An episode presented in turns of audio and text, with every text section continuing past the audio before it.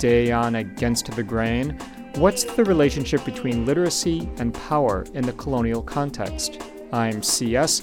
The Australian scholar Laura Rademaker describes how English literacy became an arena of contestation between Christian colonizers and an Aboriginal community coming right up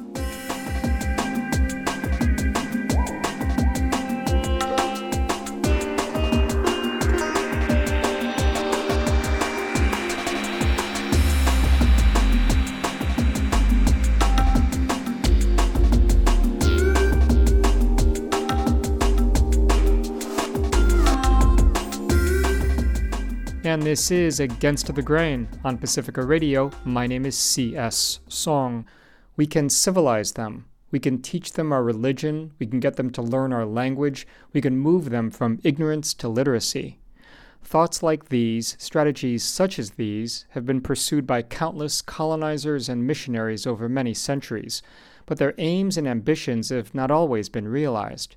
At many times and many places, indigenous people have refused to learn the language, or learned it only to wield it against mission authorities, against the colonizer. Laura Rademaker has spent time on an Australian island learning about an Aboriginal community targeted by a Christian mission. Rademaker is an historian based at the Centre for Indigenous History at the Australian National University. Her article, Going Off Script Aboriginal Rejection and Repurposing of English Literacies, appears in the volume Indigenous Textual Cultures Reading and Writing in the Age of Global Empire. The article is adapted from a chapter of Laura's book, Found in Translation Many Meanings on a North Australian Mission. When Laura and I connected recently, I asked her what Western narratives of modernization, of what constitutes modernity, say about what happens when indigenous societies make the transition from oral based culture to literacy. Sure. Well, we have this this story that it's it's actually embedded in our very academic disciplines. Um, that cultures progress from oral to literate, from savage to civilized, um, from traditional to sort of modern sophistication. When you look at the disciplines of history and archaeology, we, we divide our disciplines. We have prehistory before writing, and then history begins uh, when cultures adopt writing. And I, I, wanted to interrogate that assumption, to critique it. Um, it's it's interesting, I guess you see it particularly in the, in the USA. This idea that um, Indigenous cultures, uh, First Nation cultures, were especially vulnerable to colonization because they didn't have writing. Uh, but once writing arrives, uh, cultures inevitably sort of give way, and Indigenous people are always eager to adopt writing because it's um, so sort of intrinsically superior to oral ways of uh, communicating and oral traditions.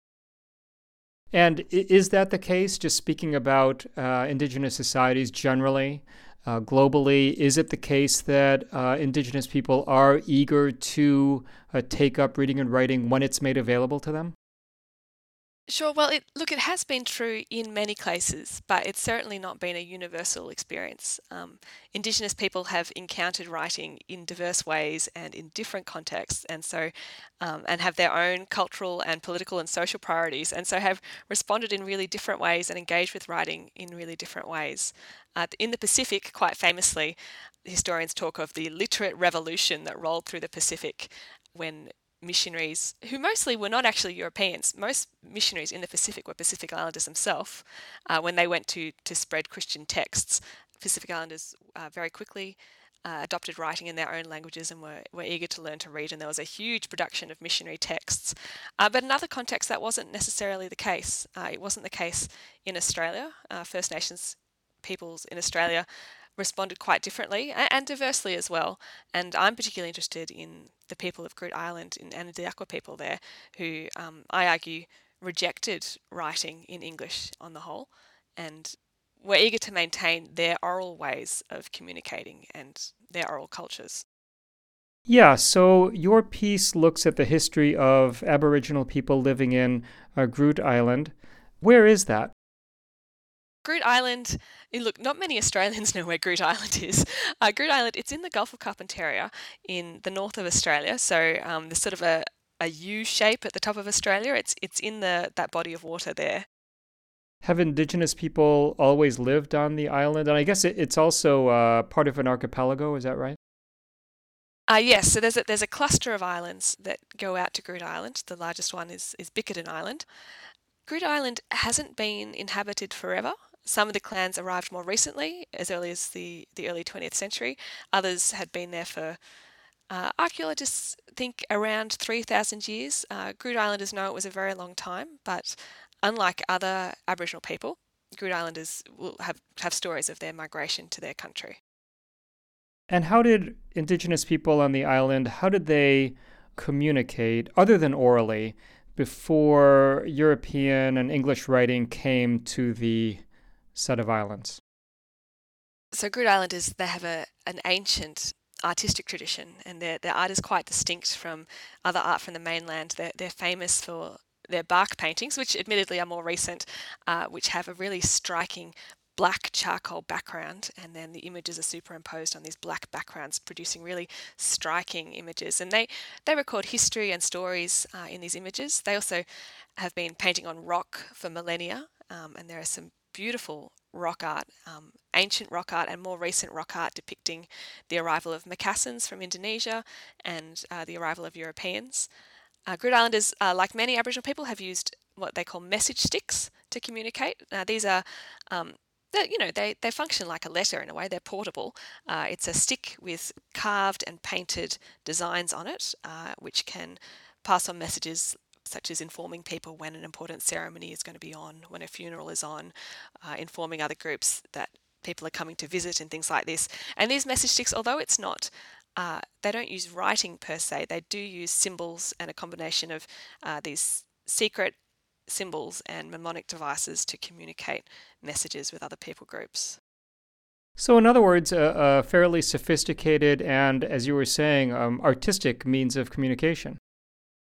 Yes, of course. Um, and I should also have mentioned that um, songs have been really the, one of the primary ways of communicating history and story, especially with other groups. And for millennia, Groote Islanders have met with people on the mainland for ceremony, and different groups will sing their different parts in the ceremony, uh, the parts that tell stories about their country. And so these are the ways that stories about the landscape are passed down, but also the landscape itself, in a way, tells the story because of the way the stories are so connected to singing about the country.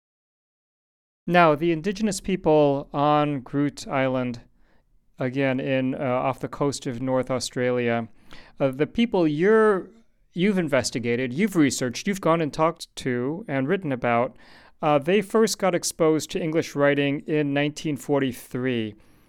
What language did they speak, you know, before uh, they were exposed to English?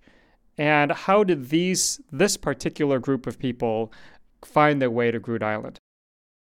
Yeah, it's it's important to remember that um, Anindilyakwa people, Groote Islanders, have been multilingual for a very long time. It's not like English rolled along and for the first time they had to deal with another culture. Uh, Groote Eylanders traditionally um, will marry outside their clan, so they'll marry people who speak different languages. Groote Islanders can speak Anindilyakwa, their own language, Nunggubuyu, one of the mainland languages, um, and various other languages from around North Australia. Many of them also could speak a Macassan Creole, which is a language from Indonesia, spoken on the, the fishing boats which would come down every year. Uh, but in 1943, a permanent mission settlement was established on Groote Eylandt. Uh, this actually wasn't their first encounter with the English language. There had been another mission established on Groote Eylandt in the 1920s, but this mission wasn't to Groot Islanders themselves. It was actually a mission um, associated with what is known as the stolen generation in Australia.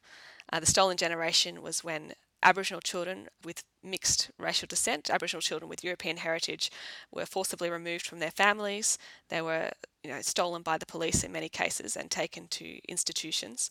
Uh, and this church missionary society that operated on Groote Eylandt had a mission for the so called half caste children on Groote Eylandt. So Groot Islanders were able to observe the mission and they interacted with the Europeans working there.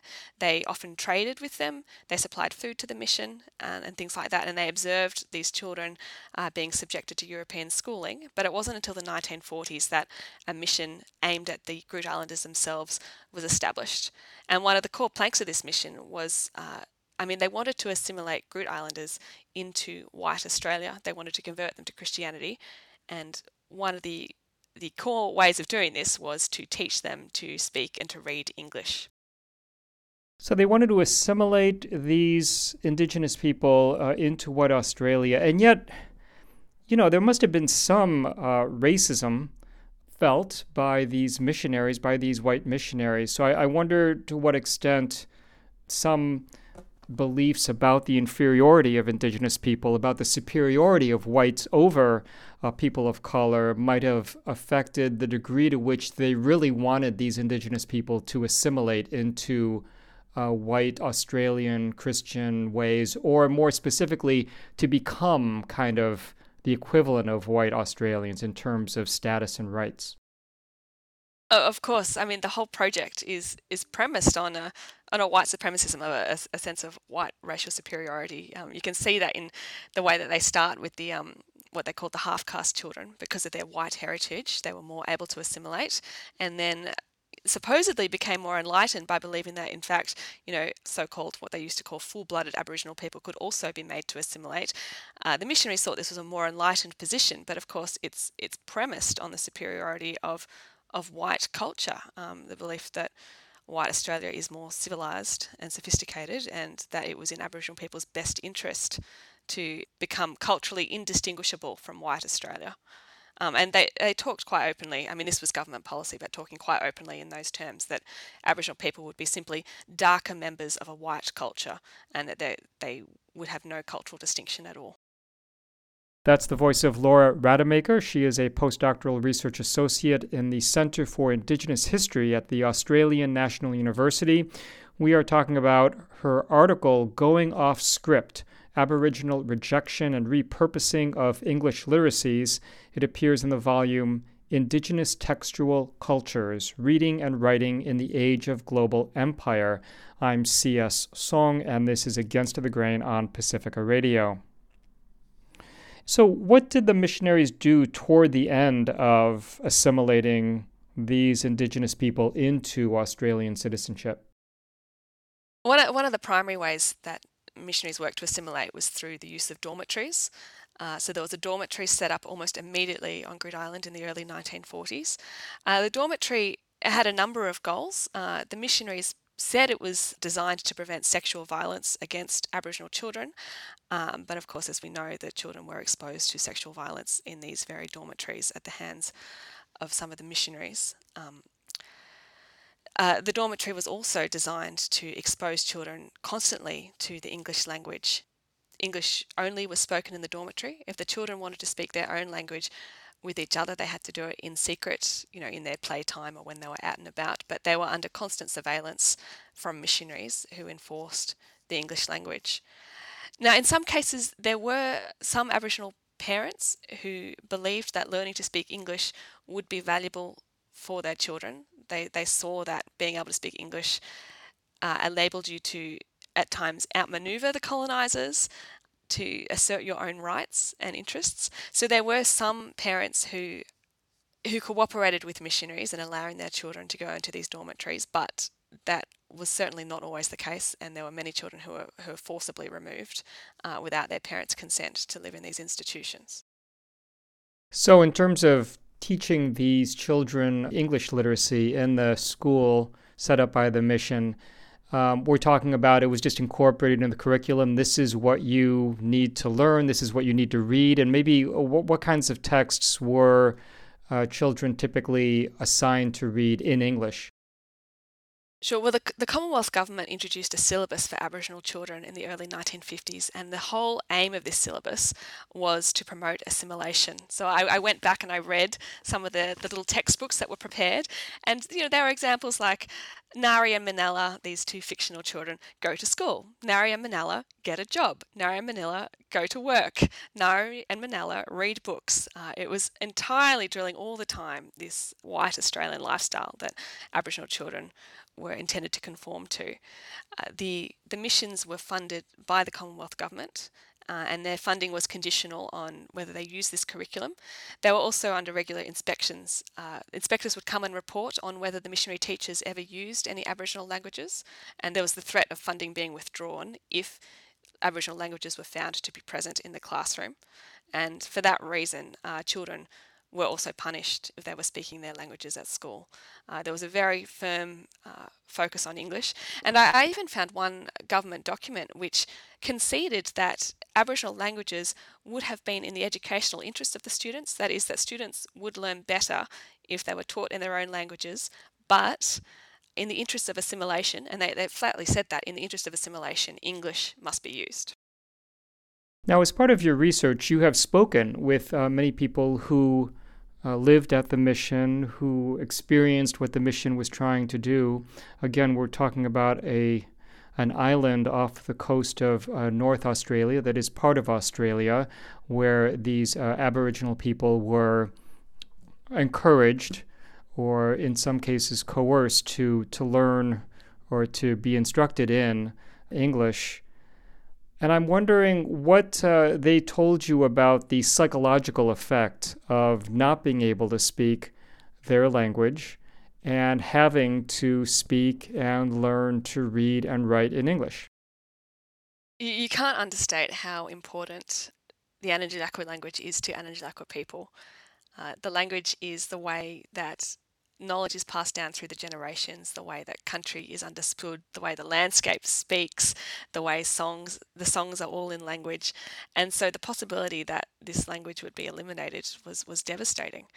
People told me about how when they were little children, they they had to, to speak their language in secret with the other children, or they would they would have secret discussions with their parents and relatives around the around the mission in language, uh, but they were always under the a surveillance of missionaries, and uh, in missionary presence, they needed to speak English. Even those who had more positive memories of mission, and look, some of the memories of the mission time are diverse. Some people had better or worse experiences. Even those who converted to Christianity were still quite angry and resentful about the way their language was suppressed. You note that missionary staff kept detailed written records. What kinds of things did they keep track of? And yeah, why did they keep these records?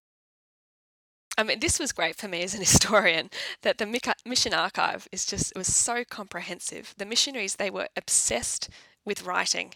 I think writing was a way that they, they sort of felt like things were under control, the way that they impressed themselves the way that they impressed their superiors. So there were records of all the children in the dormitory and in the school for every day, which they needed to supply to the government in order to continue receiving funding. But there were also uh, every missionary from the, you know, the mechanic, the superintendent, the home management instructress, whose job it was to teach Aboriginal women how to look after their houses, in the ways that white women looked after their houses. They all had to write monthly reports uh, and submit these to the Aborigines Secretary of the Church Missionary Society in Sydney, and he would write back to them and appraise them or uh, critique them for the way that they were working. Uh, so all of these records have been kept. Uh, the missions, missionaries also they often kept journals as part of their spiritual practice. They they would read the Bible and they would reflect on biblical texts. The mission chaplain wrote sermons, and many of these have been kept.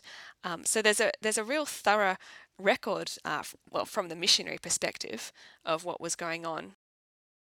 Can you talk more about what you were saying about writing on the part of the missionaries, you know, by the missionaries, as a means of control, as a means of attempted control, a means of creating a kind of, I think in your piece you talk about creating kind of a rational order that made sense to the missionaries and that was in fact desired by the missionaries?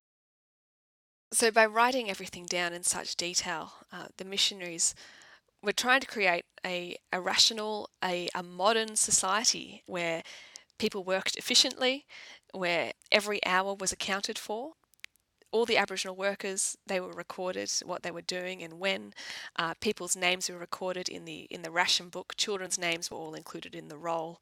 Uh, there was expected to be a, a kind of order where everyone was accounted for, and that the missionaries could prove to the, the various government departments which oversaw their work and proved to their superiors down in Sydney that they were creating this this civilized space.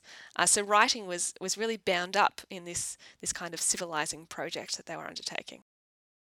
And did these records, written of course in English, the records kept by the missionaries, did they always deliver the kind of clarity that the missionaries wanted and create the kind of order that they desired?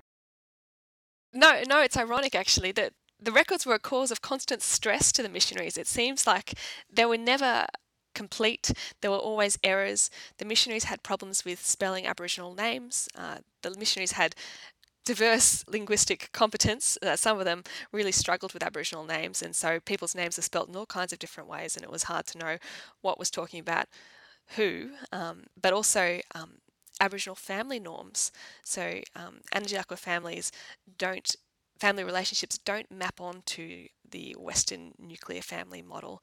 Uh, it's quite normal for children to have many mothers, uh, women in their extended kinship who, from a Western perspective, are not their biological mother, but from an Anindilyakwa perspective, are their mother and fulfill the role of mothers.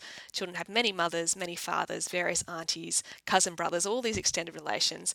And the missionaries just, they, they really struggled to work it out. Uh, they were trying to account for all these children, but they had trouble identifying. They recorded some people multiple times. They had missed others. They couldn't work out who was responsible for whom. Uh, their supposedly rational, orderly system didn't map on to Anindilyakwa life or culture. Um, it didn't create the rational order that they hoped for. I'm CS. This is Against the Grain on Pacifica Radio.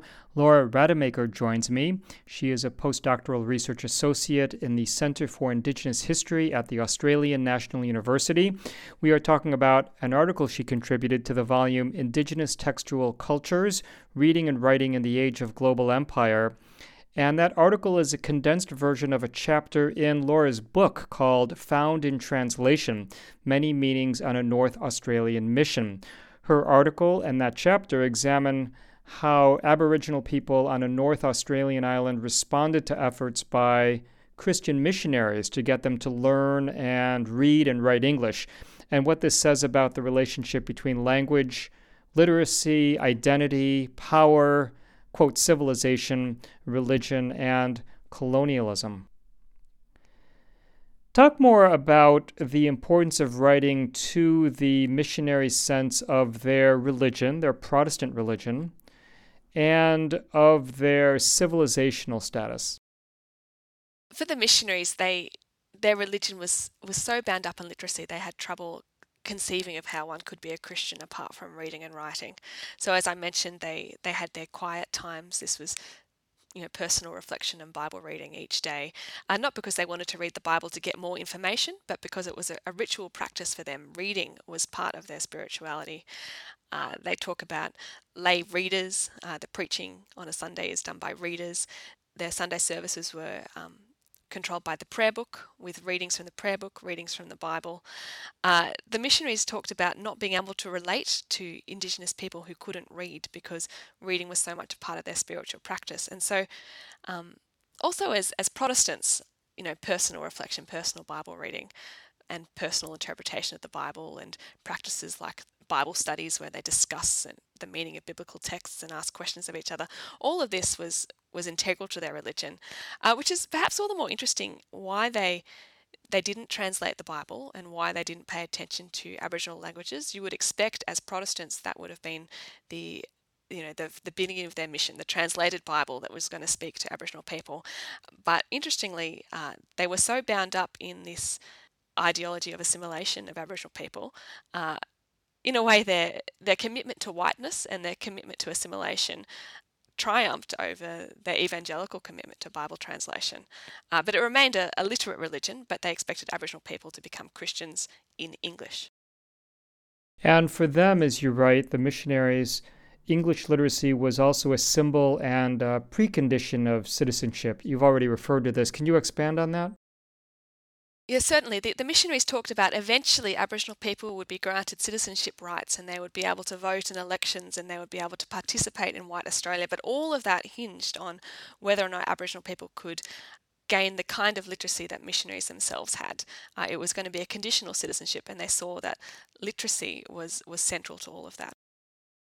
And we've talked a lot about the efforts missionaries made to get children to learn to read and write in English. Uh, what efforts did they, the missionaries, make to reach out to adult Aboriginal people on this North Australian island and to get them to engage with English and to write it? So the mission, it, it really was focused on children. They were most intensely pressured to assimilate. But Aboriginal people or Aboriginal adults also worked on the mission uh, for rations and later for pay.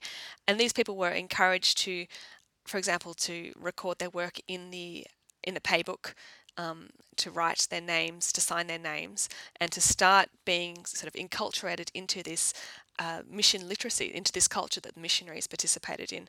They were also um, conditionally rewarded for performing kinds of literacy, especially Christian kinds of literacy. So um, there's examples of Aboriginal people. Uh, one man in particular wrote a letter describing his conversion experience and wanting to read the Bible, and this letter was published in the in the mission newsletter. And he was he was richly praised for this kind of writing and for this kind of desire to read, and was rewarded with uh, leadership and authority in the church. Yeah, and in fact, some adults who were part of this Aboriginal community must have seen a certain benefits to learning to read and write in English. Definitely, there, there were benefits to learning to read and write, and especially as people were thinking about, well, how could they assert their interests through things like petitions and reading and writing and um, following the news and things like that. Remember, there's no TV back in the day. Uh, reading and writing was was a potential route to assert Aboriginal interests. Um, and there's an example of the Anindilyakwa people actually gathered together and arranged some petitions that they sent down to the Secretary for Aborigines in Sydney, demanding that the superintendent be replaced. Uh, in a way, they were kind of enacting this literate uh, citizenship that the missionaries had wanted. They were they were using writing to assert their interests and express a kind of self determination for their community. Uh, they were participating like democratic citizens should. Uh, but interestingly, well, actually, not interesting, surprisingly, well, not unsurprisingly, I should say, um, this was not received well by the Mission Society. When Aboriginal people did write, uh, their writing was often rejected and questioned. In this case, uh, it was assumed that their petition was inauthentic, that a missionary had put them up to it, and they couldn't possibly have been demanding their rights like this.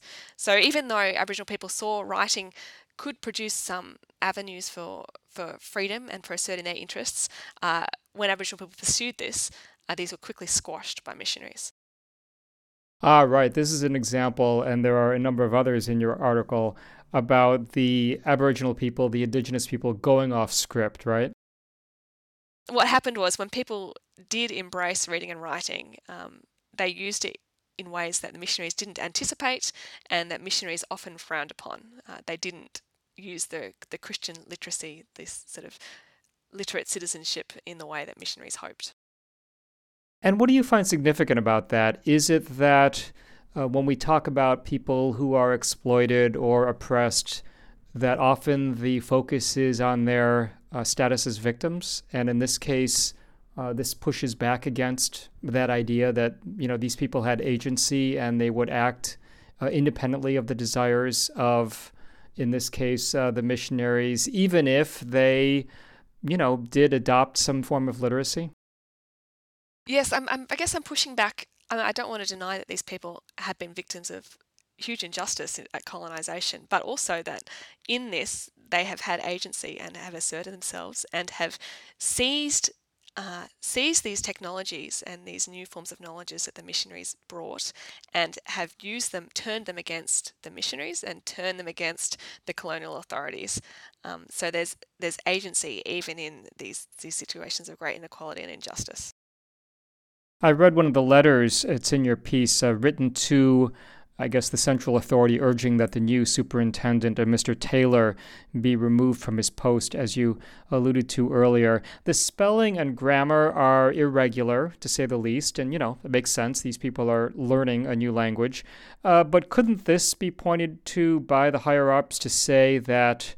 the letter writers weren't thinking clearly or weren't qualified to make judgments about the performance of this superintendent they didn't like?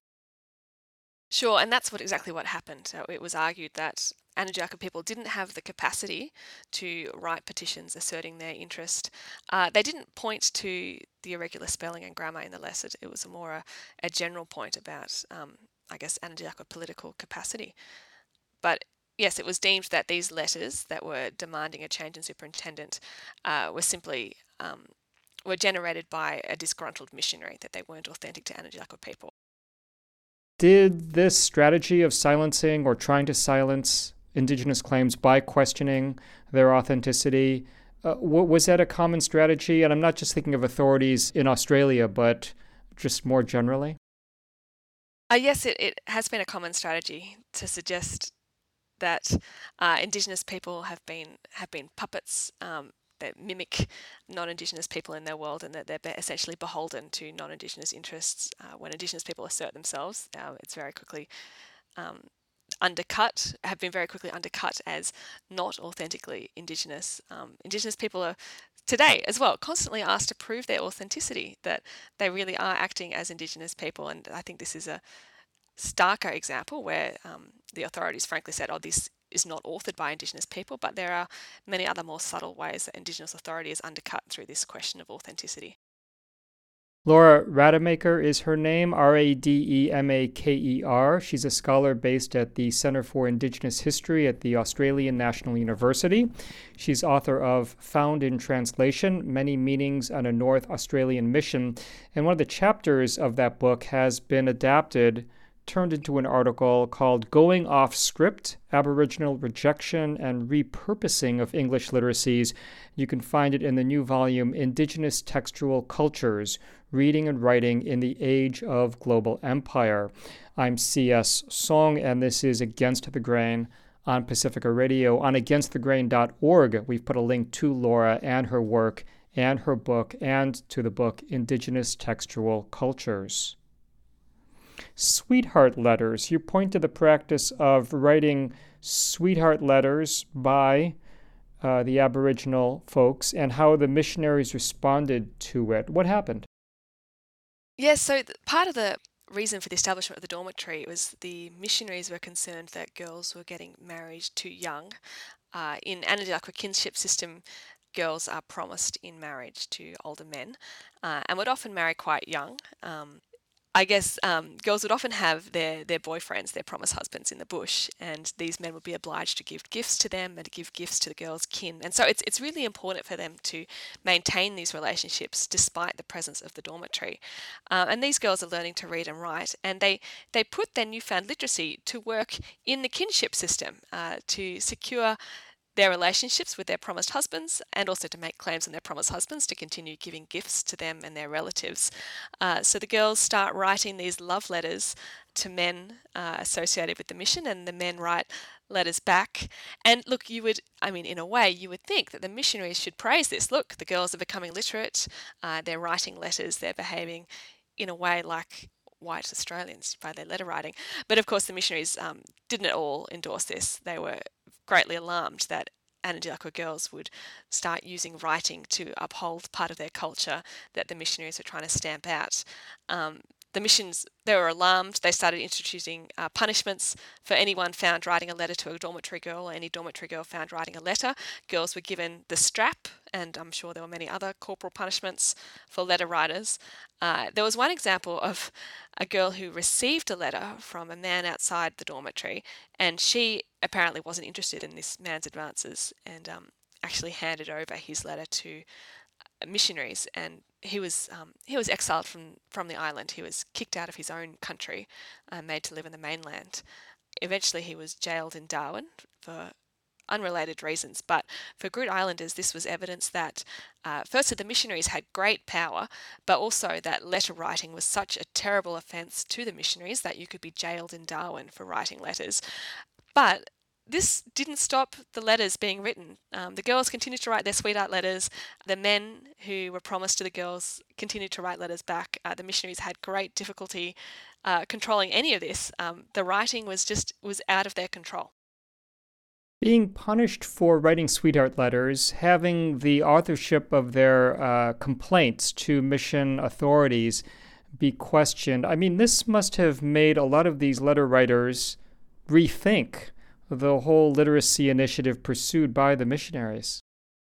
Sure. I mean, it's it's only logical. These these missionaries come in and they're obsessed with reading and writing and getting Aboriginal people to read and write. And then, when they do, uh, their writing is dismissed. They are punished for writing. They're deemed to be writing in the wrong way.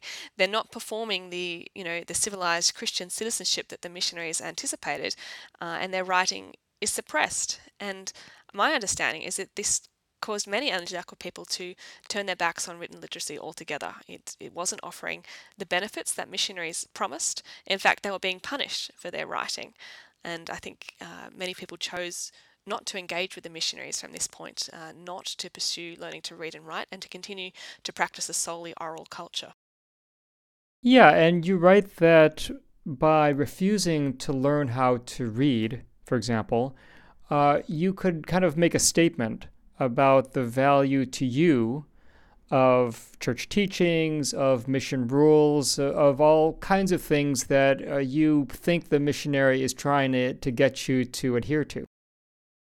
Exactly. I mean, if you, if you can't read, you can't participate. You're not participating in the services on Sunday, which require reading from hymn books and prayer books. If you can't read, you can't be expected to follow uh, missionary rules, which are posted on the on the notice boards. You know, they put the names of people with the cleanest and dirtiest houses on the notice board and put rules and shamed people up through these written announcements. Um, but if you can't read, you're you're untouched by that. You, the missionaries, um, they can't in, enforce their regulations on you.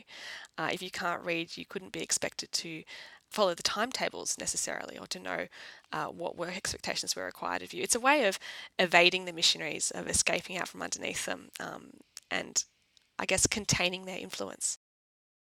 By the late 1960s, the mission authorities, again, at this on this North Australian island uh, where Aboriginal people were uh, taught to read and write English, and many of uh, the adults in this Aboriginal population were encouraged to learn how to read and write.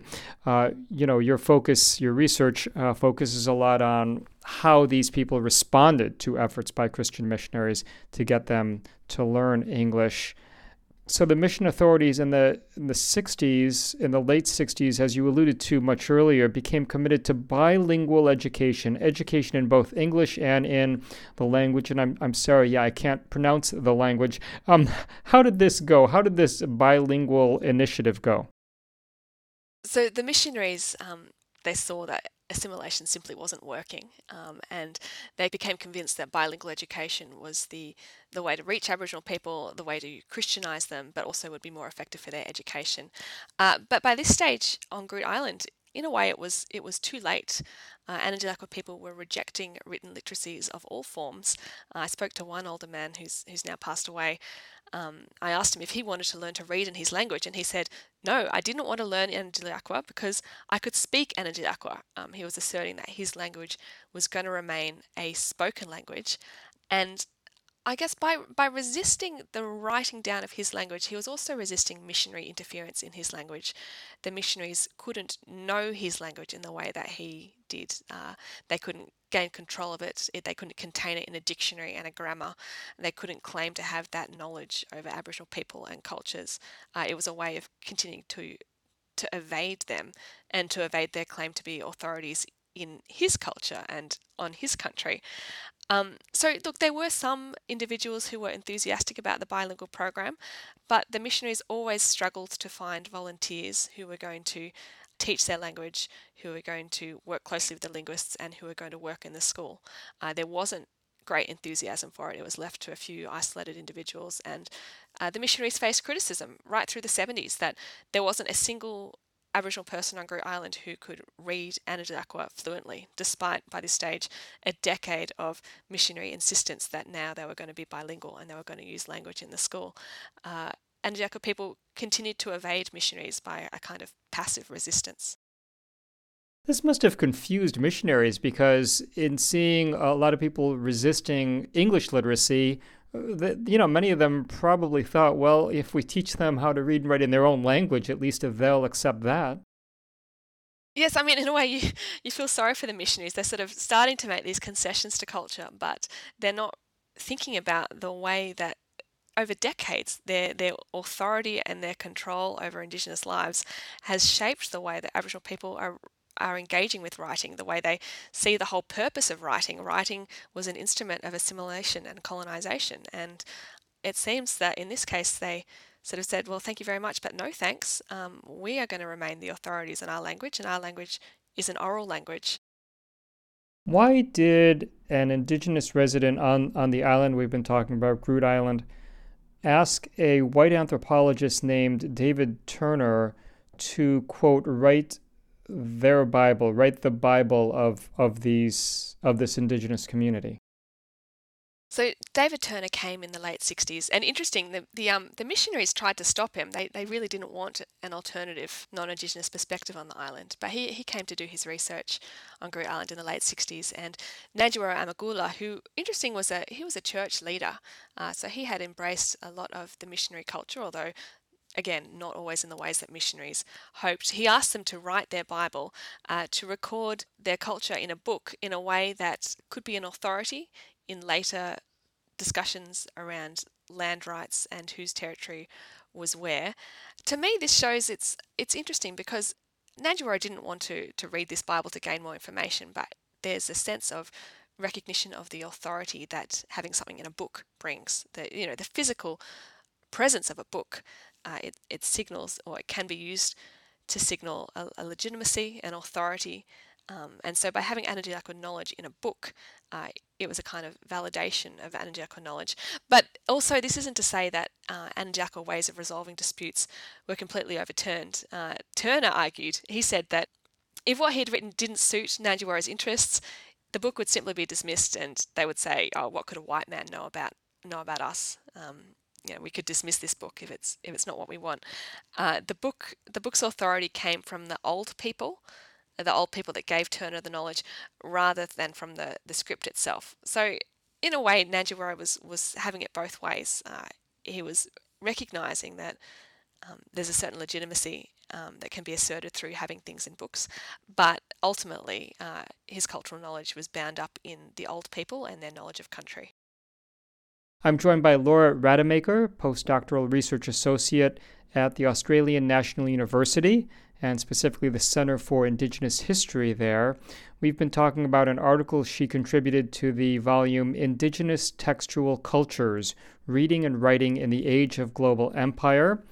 And that article derives from her book, her book called Found in Translation Many Meanings on a North Australian Mission. And in fact, that is just one chapter of your book, Found in Translation. What else does your book address? I guess I, I'm really interested in the way that differences in language and culture and the necessity of translation shaped the the encounter between Indigenous people and missionaries, um, and the ways that Indigenous people exploited this difference, um, exploited missionary ignorance and white people's ignorance of language to find ways to maneuver in a really unequal situation of power in a really unequal context. Um, so this example, the ways that Indigenous people chose not to learn to read and write, but other times the ways that Aboriginal people translated Christianity in ways that upheld their relationships to country, the ways that upheld their knowledge. Uh, I'm interested in in understanding that Aboriginal people haven't only been victims, although there has been great injustice uh, in finding, seeing the ways that they made the most most of a bad situation really and exploited the situation to pursue their interests. What kinds of translation do you address in this book, Found in Translation? I understand at least part of it was that this Church Missionary Society, which I guess was um, kind of the organization that oversaw the foundation of the mission in 1943 that we've been talking about, translated biblical texts into the native tongue. Is that correct? Yeah, so the, the mission, I mean, eventually, uh, this again, this wasn't until the late 60s because of the overwhelming focus on English, but they, they eventually worked on, on translating portions of scripture and translating the prayer book and things like that into Anindilyakwa. Uh, but what was what was really interesting, and, and David Turner reported on this, uh, that Anindilyakwa people took parts of the Christian story and integrated it into their own songlines, uh, their own spiritual practices, completely without the knowledge of the missionaries. This was completely apart from missionaries. It wasn't a missionary thing. In fact, the missionaries thought that they had really failed to convert anyone and that there hadn't been much interest in Christianity. Uh, what they were witnessing was the Aboriginal people's rejection of their Christianity and their kinds of spiritual practice, but um, Aboriginal people were embedding Christian meanings in the landscape and singing about them in their own uh, in their own funeral songs and in their own ceremonial practices in ways that the missionaries just had no idea about. We've been talking a lot about the writing, getting trying to get people to to write English. Your book focuses also on uh, trying to get people to speak English. What, what were the responses of this Aboriginal community to those efforts? So, in the same way that the missionaries were, obsessed with getting people to learn to read English, uh, getting people to speak English in a in a correct and proper way that they, they deemed to be proper was was part of the civilizing mission. It was a way that Aboriginal people were meant to embody a kind of a, a civilized citizenry. But Aboriginal people were not as interested in learning to speak English as missionaries hoped and actually used the difference in language to evade missionaries. It was very easy to not learn to speak English, but it was also easy to to feign misunderstanding, uh, to not understand missionaries' instructions, uh, to to make it seem as if what missionaries were saying were falling on deaf ears, and missionaries really had no way of controlling this. Uh, when missionaries wanted to learn to speak Aboriginal languages to get themselves understood, often Anindilyakwa people would give them, you know, would do the old trick of giving them a swear word or something rude or, you know, telling them genitalia meant hello or something like that. And missionaries were often found to be making a fool of themselves when they tried to speak language. Then at the same time, when they tried to give people instructions about how work should be done or about the Christian message, uh, very often Aboriginal people apparently seemed not to understand. Um, so there's a there's a kind of passive resistance and an active resistance through language uh, because of the missionaries' linguistic incompetence that Aboriginal people exploited to to limit the missionary imposition in their lives. Your book goes into the broader context of kind of Australian colonization policy uh, can you talk about the context? And maybe we could talk about the three decades, the 40s, 50s, and 60s. That's the kind of the period where uh, you focus your essay in the book, Indigenous Textual Cultures. Um, what, what was going on in terms of official policy in relation to Aboriginal people?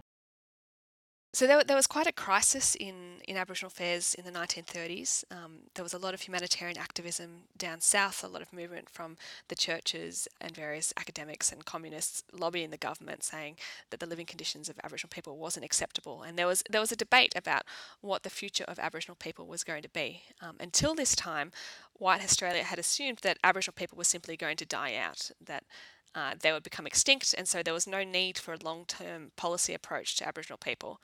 Um, but from the 30s, it became apparent that actually Aboriginal people weren't going anywhere. Uh, and the debate was whether to segregate Indigenous people on reserves away from white Australia or whether to assimilate Aboriginal people into white Australia. And I guess the real deciding factor was the Second World War. The presence of military troops up in the Northern Territory in these formerly remote parts of Australia, and American troops too. Um, it became apparent that Aboriginal people couldn't be simply kept apart, uh, that they they were a presence in Australia, but also that um, they were very capable. Um, Aboriginal people were integral to the war effort in North Australia, and so this tipped the balance in terms uh, turned to an assimilation type policy, uh, where the goal was for Aboriginal people to acquire supposedly the skills and the capacities to eventually become integrated into white Australia. And this was this was spoken of as if it was an anti-racist policy, as if the all the alternatives were um, were the, were the racist option, and this was the one which believed in Aboriginal capacity. But of course, it's all premised on Aboriginal people conforming to uh, white Australian culture and on the superiority of white Australian culture and the assumption that Aboriginal culture was somehow uh, backwards, underdeveloped, unsophisticated. And Aboriginal people faced severe restrictions on their daily lives under assimilation policy. They had no freedom of movement. They couldn't marry without permission. Uh, they couldn't leave these mission areas. They couldn't go and choose where they wanted to be educated or anything like that. Uh, Aboriginal people were confined to reserves and missions largely and, and couldn't move about without the permission of the um, various government bureaucrats. And so this policy, which was supposedly about you know citizenship and integration and freedom, actually uh, had a similar result in terms of alienating, isolating Indigenous people and restricting their freedoms. It was a highly paternalistic policy, even though it it claimed to be the enlightened policy that was going to bring citizenship rights. It was it actually denied Aboriginal people citizenship rights and freedoms. So, Laura, how did you get involved in, in, this kind of research anyway? What what attracted you to this particular community uh, in this part of Australia and these sets of issues? Sure. Well, look, I, I should have said this up front. I'm I'm not Indigenous myself. I, I would hope to be an ally to Indigenous people, but ultimately uh, that's something for them to judge. Uh, I got interested in mission history around um, 2008. So, Kevin Rudd, uh, then Prime Minister of Australia, issued an apology to the stolen generation. These are the, the children who were forcibly removed from their families and made to live in institutions or adopted out to white families. Uh, Kevin Rudd gave this apology, and I learned that this mission organisation, the Church Missionary Society, that my family uh, had always supported, uh, was was implicated in this stolen generation. The Church Missionary Society had taken in these children who had been removed from their families. Um, so I learned that it was this is a past that my family, people just like me, had been intimately involved in. That the the nice white women were not always the goodies of the story, and that this is something with which I personally needed to come to terms intellectually, but also emotionally and spiritually. Um, so it sort of it set me on this path that I I started researching mission history. I wanted to learn more about North Australia because this is where this organisation had worked, and I was particularly interested in Groote Island because of this question around language. Um, I knew that there had been people working to translate the Bible there. and I knew that there had been a bilingual program there that had fallen apart. And so I wanted to understand how language shaped that, that colonizing encounter. Well, thank you so much for sharing your insights with us. Laura Rademaker, postdoctoral research associate at the Center for Indigenous History at the Australian National University, author of Found in Translation Many Meanings at a North Australian Mission, and a chapter of that book has been adapted for the new volume and incorporated into the new volume Indigenous Textual Cultures Reading and Writing in the Age of Global Empire, published by Duke University Press. Uh, thanks so much, Laura, for joining us today. Oh, thank you for having me. And this is CS, suggesting the important thing is not to stop questioning, and we hope you'll join us next time.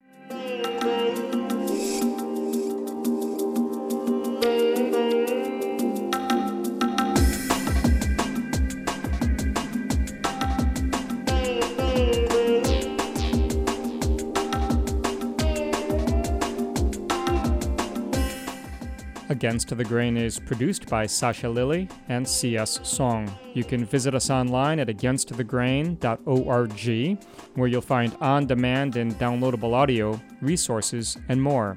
You can check us out on Facebook at Against the Grain Radio, and you can follow us on Twitter at Radio Against.